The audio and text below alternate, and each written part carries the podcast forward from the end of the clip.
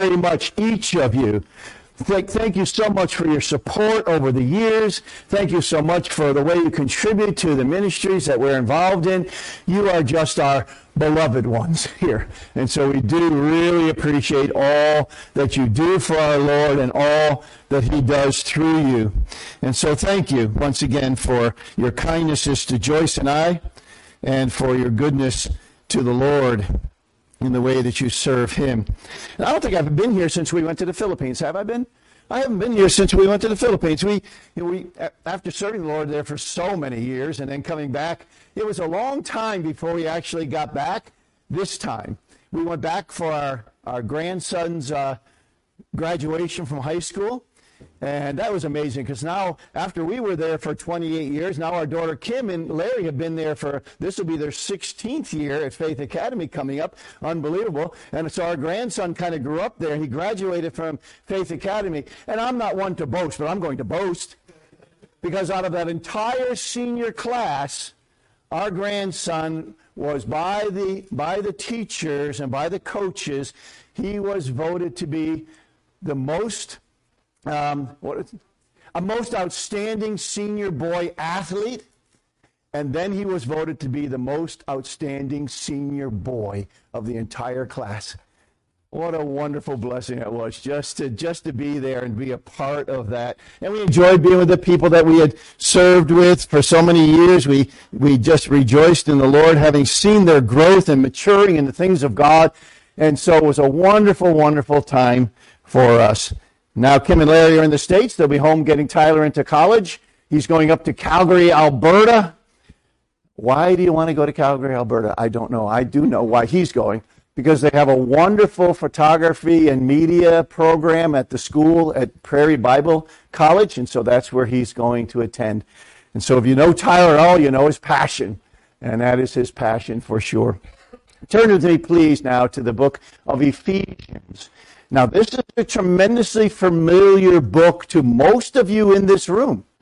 Most of you have studied this over and over. And as a teacher of the Word of God, it is a challenge sometimes for us and for you who teach the Word of God, which is a responsibility that most of us have and are responsible for, whether we do it openly as in front of a congregation or whether we do it teaching our children or whether we do it just teaching a men's group or a Sunday school group, we all are those who need to know the Word of God and to be able to teach and share the truths that are in the Word of God. So this is tremendously familiar to us, but those of us who are, have known this book for many, many years and have studied it for many, many years, it's a challenge for a teacher to get up and teach Oftentimes, I, have told people over and over again that I never preach the same message twice.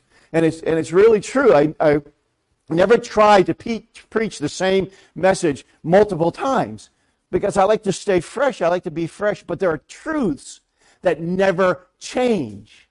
And the truths will always be the same. And so those things never change. Maybe the way it's presented might change a little bit, but the truths never change. Let's begin reading in chapter 1 of Ephesians. It's going to be our goal through this week to go through some of the salient portions of Ephesians. The challenge is going to be to us to stand firm Stand firm. And that's what you'll get at the end. Because the things that you learn at the beginning, the things that he teaches you in the beginning, as is typical of Paul, he will teach you the doctrine, he will teach you truths in the first portions of his letter. Then in the last portions of his letter, he will apply them. And when you get to chapter 6, it's going to be, be strong in the Lord and in the strength of his might. Then he's going to tell us to stand. And that word there means to stand and hold your ground. Hold your ground against the enemy because our battle is not against flesh and blood, but against principalities and powers and rulers of the darkness of this present age. And so he's going to prepare us in these first chapters to get us ready to give us the exhortation of the latter chapters. So let's read. Paul, an apostle of Jesus Christ, by the will of God, to the saints who are in Ephesus faithful in Christ Jesus. Grace to you and peace from God our Father and the Lord Jesus Christ.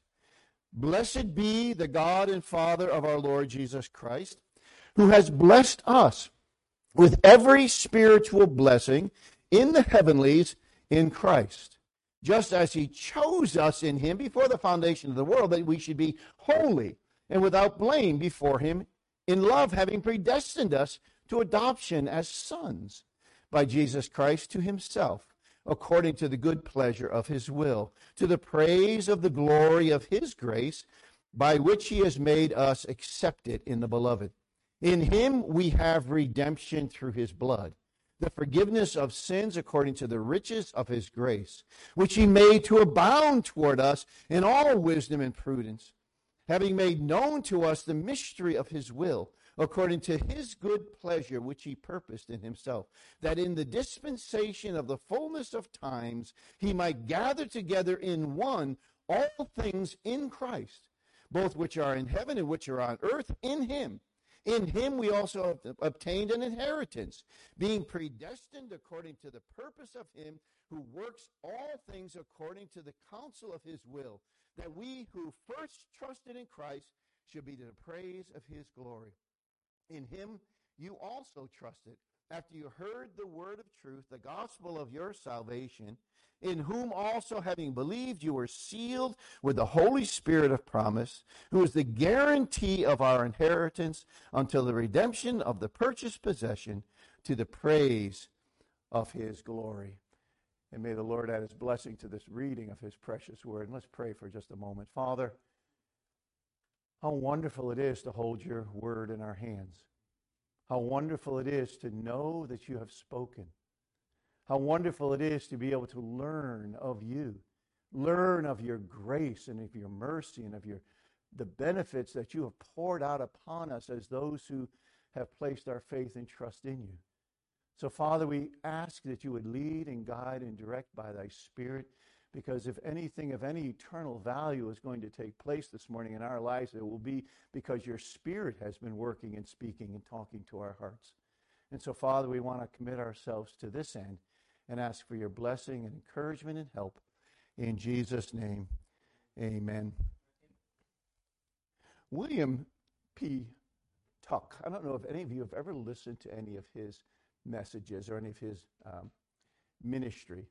He used to be a, um, a professor at the Baptist Seminary in uh, Kentucky, in Louisville, Kentucky. He was actually the president of that, of that seminary for, for a number of years. And in his sermon that he gave was called We All Need Roots. He told the story of a man at a, it was at an American Legion convention that got up, went up to the front, stood before hundreds of people, and as he stood up, people in the audience just started getting a little nervous. They started to move a little bit, like something was not right. And the man was up, and he, you could tell in his eyes that he was, he was a little bit frightened. I mean, standing before all those people would be one thing, but this man was a, a man who had spoken many times. He got up and he appeared to be a little frightened. He didn't quite know what was going on.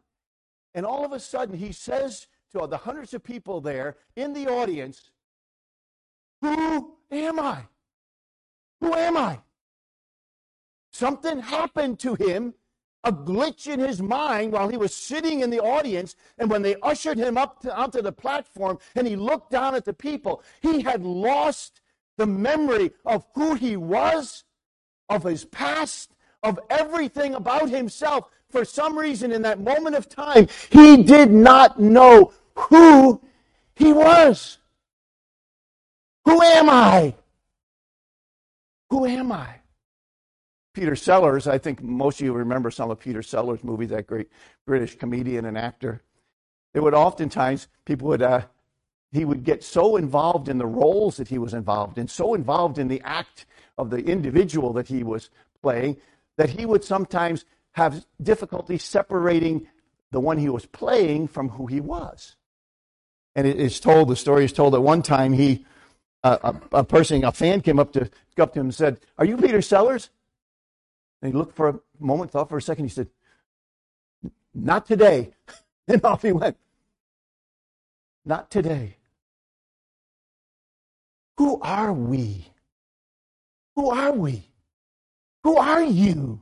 I mean, I know you. I know your faces. I know your personalities. I know much about each one of you in this room, or most of you in this room, not every one of you, because we have some visitors with us this morning. But who are we?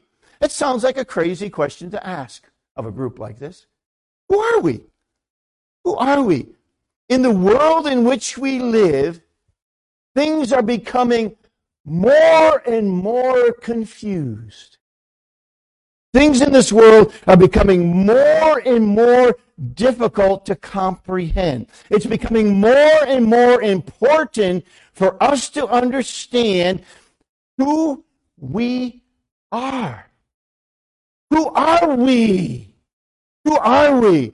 That's a question many young people will ask of themselves, whether it's in whether it's in middle school or high school or college, they'll come to a place in their lives where they'll say, Who am I? Who am I really? Who am I? And it may be just a crisis that they're going through. It may be uh, because of the surrounding in, in which they're in. They're trying to identify who they are. Who are we? This world, this country in which we live, if you have not noticed, is in a mess. We are in a mess. We are in some dire times. We are in, as Paul would write to Timothy, perilous times. Perilous times that we are living in. Who are we? And, in, and it's moving forward so rapidly away from God that it becomes essential for us as believers in the Lord Jesus Christ to stand our ground. To stand our ground. Who are we? Stand our ground. And in order to stand our ground, in order to be those who stand and stand our ground in our faith, in what we believe in, and who we are, we need to ask that question of ourselves Who am I? Who am I? Who am I? We identify ourselves by our family name. We identify ourselves sometimes by our work, by our professions. Sometimes we identify ourselves by, by uh, where we live, by our backgrounds. We identify ourselves by all these different things in this world. But for you and for me, those who have placed their faith and trust in the Lord Jesus Christ, for you and me, there is more to who we are than simply that which connects us to this world. There is more to us than that which simply connects us to this present world and to this present age. Now, you'll remember, because we taught on this before, you'll remember back at, or forward, I suppose, in, in the book of Hebrews, when he speaks about the glory of who God is. He begins by saying, God, who at various times and in various ways spoke in times past to the fathers by the prophets, has in these last days spoken to us by Son, whom he has appointed heir of all things, through whom also he made the worlds and we know from our own personal study and from hearing the teaching of the Word of God that that last word that he used, worlds, there, isn't speaking of the cosmos. It isn't speaking of the planet. It is speaking of the eons. It's speaking of the ages. He made the ages. He made the times. And so, as I've told you here before, because he made the ages and he made the, the times and he is the sovereign God, you are living in this age and in this time with the challenges of this age on the church because God placed you here. He put you here. It wasn't by accident you ended up in this age. It wasn't by some quirk in the time continuum that you ended up in this age. You ended up here because God is the one who ordains the ages. And He is the one who brought you into this world for such a time as this. You remember those words? For such a time as this. Those were those are the words that were shared to Esther, remember? by Mordecai. Who, how do you not know that perhaps you are here for such a time as this to spare the people of God from destruction that has been deemed for them? And you are here for such a time as this. The world, the country that we live in, is in a mess and it is in turmoil. But for you and I, there's more that connects us than simply this world. We are not only connected to this world, we are those who live in the Spirit of God. And we are different. I remember being in the Philippines, and uh, one time I was going to, to speak at the uh, naval base at Subic, Subic Naval Base. And the first time I got, got on base, Joyce and I were, uh, were you with me? I think, yes, she, she was with me. We were both in a car, and we were coming up to the gate of the naval base, and there are the guards at the gate, and the guy who was driving us was a sergeant, a Marine sergeant, and they come up to the gate, and they stopped him at the gate. They rolled down his window. They asked him about what was going on and who we were. They walked around the car. They looked in the other window. They asked us for ID. We gave them ID to prove who we were. They wrote our names down. They did all of that. And then finally, they opened up the gate and let us go through. Well, later on, the next time we came, and it was the same, same weekend, but the next time we came, we were accompanied by a full bird colonel. He pulled his car up to the gate, and they saluted, and they opened the gate. They never asked a single question, and we went right through. Not a single question was asked of us. Nothing was asked. For us now, this makes, makes us think about who we are as believers in the Lord Jesus Christ. On my own, on my own, I could not stand a chance of entering through that gate without someone at that, at that naval base. I could not, I didn't have a chance of getting through that gate if I didn't, wasn't accompanied by someone. And the same thing is true I just don't deserve the right. I never could have earned the right. But when I trusted in the Lord Jesus Christ, I became identified with him. And now I can pass through not only the gate of a naval base, but into the presence of the Almighty God. Into the presence of the Almighty God. Because I am in Christ Jesus, I have free access to God's favor in this life and a sure hope of entering heaven's glory. Knowing who we are is imperative for us in this age. So let's take some time. Again, my time is going to get away from me quick this morning, but let's take some time now to look at who we are. You remember this sentence begins at verse 3 and runs all the way down to verse 14. It's one sentence. It's one sentence. It's one real long um, run on sentence that is written. And if you had this in school, your teacher would run a red pen through it and show you where you're supposed to put the, the punctuation, where you're supposed to put the commas, where you're supposed to put the periods. But this is inspired by the Spirit of God. And it is one long sentence that declares to us who we are because we are in Christ. Listen to the way it begins in verse 3. It begins this way. He says, Blessed be the God and Father of our Lord Jesus Christ, who has blessed us with every spiritual blessing in the heavenlies in Christ. He uses the same word three times, doesn't he? In that verse, he uses the same word three times. And that word in its root means well spoken of to be well spoken of. But when it's used the first time, it's used as an adjective. When it's used the second time, it's used as a verb. When it's used the third time, it's used as a, as a noun, a singular noun. So each time it's used, even though it's the same word, the endings and the word itself changes, but the meaning also will have to change to ad- adjust to the grammar of which it, in which it finds itself. So he begins with, he begins with Blessed be the God and Father of our Lord Jesus Christ. There it is an adjective. And an adjective does what? It describes something. There are several adjectives in here, but it describes the noun that is near it or the pronoun that is near it. This is a description of God. He is the blessed One. God the Blessed One.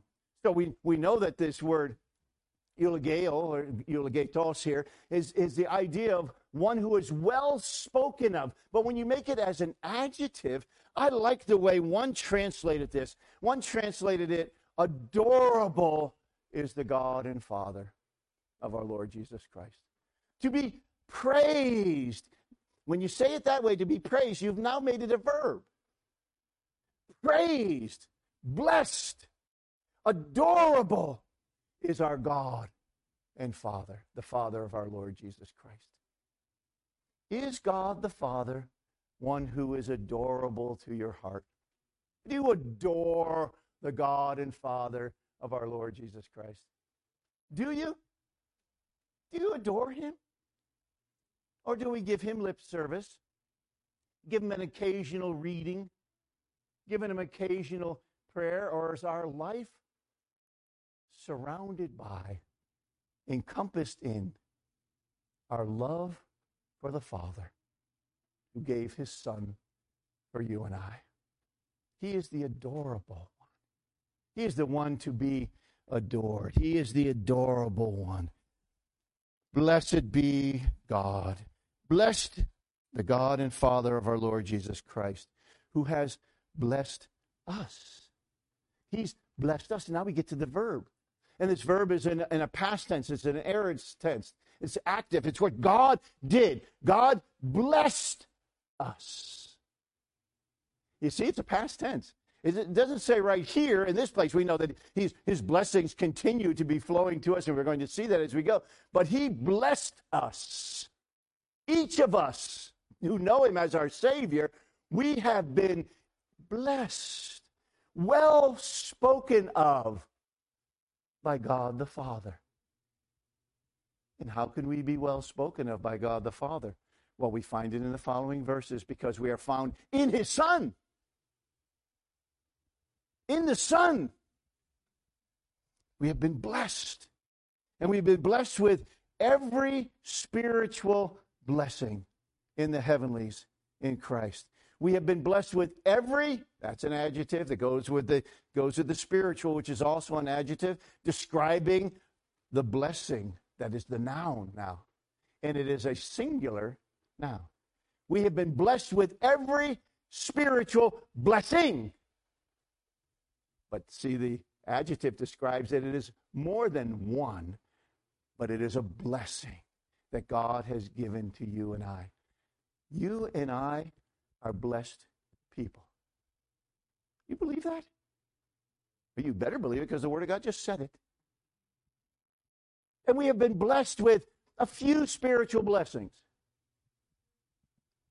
No, we have been blessed with pus. We've been blessed with every, all spiritual blessings. There's nothing that we lack. He has given to us all things that pertain to life and godliness in His Son. Everything that we need, He has provided. And we're going to see that this first portion of His Word, this first portion of Ephesians, is going to set for us all that we have, all that we possess, because we are found in Christ Jesus. And because we possess all of these things, is why we can put on the armor of God at the end of the book. Because it's the same things back there that are your armor. It's the same things back there that are your defense. It is what you find here that is your defense there. You're blessed with every spiritual places, blessings in the heavenlies. You know, that's a curious phrase, isn't it? Do you find that curious, or do, or do you all understand it with absolute certainty? It is in a realm that we do not even physically see. And all these blessings that we possess, we do not even physically see, but they are just as real and just as tangible you usually don't use that term of things you can't see, but they are just as tangible as what you can see and feel. Do you believe that the spirit world is just as real as this one? Oh, certainly it is. And we have been blessed in that heavenly realm. And that heavenly realm gives us also the place where we do battle. We do battle in the heavenlies. You are not fighting against flesh and blood. And we're going to emphasize that several times as we go through these next few weeks because we need to remember, brothers and sisters, that our battle is not against men and women.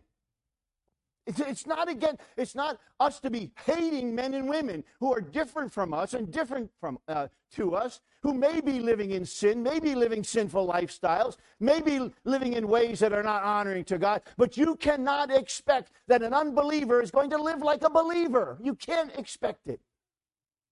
And we ought to guard ourselves that we do not hate what God loves. God loves the sinner. God sent his son to die for the sinner. And you and I were sinners, and he saved us, and he can save them too. And the gospel is what we bring. The gospel is what we preach. In gentleness and in love and in compassion, we preach the word of God without hate. Because our battle is not against flesh and blood, it's against principalities and powers this present darkness. And we will take criticism, we will get canceled, we will be ridiculed, we will be hated by those we seek to love with the gospel of Christ. And we must be ready to just stand our ground. Stand our ground. Now, what are some of the things that he has given to us? Now, most of these things that we're going to see are positional things. They are things that we possess because now we are in Christ. He says this just as he chose us, and that again is a past tense, he chose us in him before the foundation of the world. And what did he choose us for? That we would be holy and without blame before him in love. You notice this portion isn't dealing with your salvation. It's not saying he chose you before the foundation of the world to save you. He's saying before the foundation of the world, he chose that you would be holy and without blame. That was a part of his purpose and plan. And when I came to know Christ and you came to know Christ as my sa- as your savior, he made you holy. He made you without blame. That, that's a position that we hold. We hold that position. And Lord knows the way we live our life sometimes, we could be blamed for a lot. And we're not very holy sometimes. But positionally, before God, because of the finished work of His Son, we are holy and without blame. Oh, my brothers and sisters, uh, to me, it's wonderful to be without blame. It's wonderful to be without blame even though I may blame myself often, and I may feel guilty often, that I may feel like I have failed often. Before God, He sees me in His Son, and I have no more blame, no more guilt, and I am holy. But you also remember that in this holiness and this blamelessness, we also, even though it is a position that we hold in Christ, it is also something that the rest of the Word of God will teach us, gives to us a responsibility to be holy, to live holy, to live separated from the things of the world. It is not simply a position that we take and say, okay, I'm holy now. Praise God, I can go out and do whatever I want to do. As the Gnostics would teach, which is a problem that entered into this church. You can do sin in any way you want to sin. Just go ahead and do it because you're already holy. But the rest of the Word of God does not teach you that. It says, Come out from among them and be holy, says the Lord. Come out from among them. Be separated from the things of the world. Do not live like the world lives. And we're going to see that again as we move forward in this, in this book, even in this chapter that we ought to be different. We ought to stand out in this world. Because we have a position of holiness, because we are without blame, we ought to live, to seek by the power of the Spirit of God to live up to what we believe. By the help of the Spirit of God to live up to what we believe. How are we doing? How are we doing? Is our as we look out at our world, and I'm going to have to close here because I'm getting to the time because we're going into a corporate prayer in a minute. When we're living in a world that has so much confusion, and there are politicians and stuff that, that are that are bringing up things that we just cannot possibly agree with. There's confusion among genders. There's confusion among birth rights. There's confusion among women's rights. There's confusion among so many things in this world. Be on guard that you don't hate those who are confused, that you don't despise those who are different and who are lost without a Savior. And be, be advised that our responsibility is not to speak hateful words, not to speak hateful words, but to speak words of the gospel of Christ that can save and change a soul. Are you willing to stand your ground? Not agree. We cannot agree. There's much in the world that we simply cannot condone and agree. As, as I said earlier, I cannot hate what God loves, but I cannot love what God hates. And God hates sin. And He hates those who are in a lifestyle of sin, but He does not hate the sinner. And nor should we. Nor should we. We are to be Christ like in this world. And it will cost you. And that's what we're going to find out in the weeks to come. It'll cost you. It'll cost you. It may cost you your job. It may cost you in a whole bunch of different ways. If we stand for what is true, if we stand for what is right, and yet at the same time seek to love those who hate us. The Lord said it would be like that, didn't He? He didn't say, oh, everybody's going to love you. They will hate you. They hated me, they'll hate you. Are you ready? This is not the America that we once lived in. It's not the America I grew up in. Things are changing and it's changing rapidly. And we are those who need to stand shoulder to shoulder, not only with our group here, but with all those who name the name of Jesus Christ and proclaim the truth of the gospel of Jesus Christ, unwavering, unwavering, unafraid. Father, we give you thanks for your word. We thank you for the truths of your word. We pray that, Lord, you would speak to us through your word, that you would use us in this messed up world to bring the gospel to those who will listen. And you, even those who do not listen and care, that they would have within our lives lives that are compassionate and loving and caring, but not condoning the sin that we find in this world. So, Father, we ask your help and your encouragement as we walk through this next week. We ask it in Jesus' name and for his sake. Amen.